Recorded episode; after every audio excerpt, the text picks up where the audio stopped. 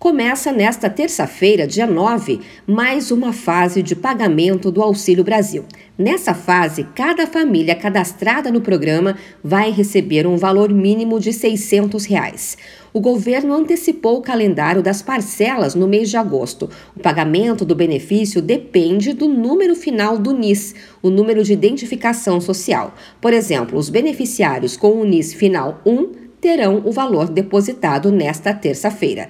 Cerca de 20 milhões de famílias em situação de vulnerabilidade vão receber o auxílio.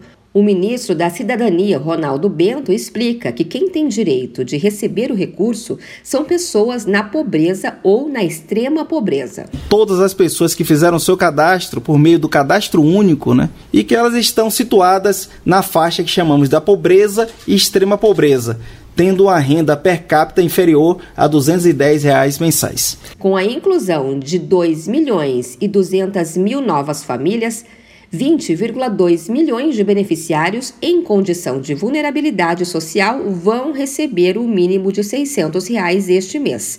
Até setembro, o valor pago era de 400 reais, mas um complemento de 200 reais, aprovado pelo Congresso em julho reajustou o benefício em caráter emergencial até 31 de dezembro deste ano. O investimento total do Ministério da Cidadania para o pagamento do Auxílio Brasil neste mês é superior a 12 bilhões de reais.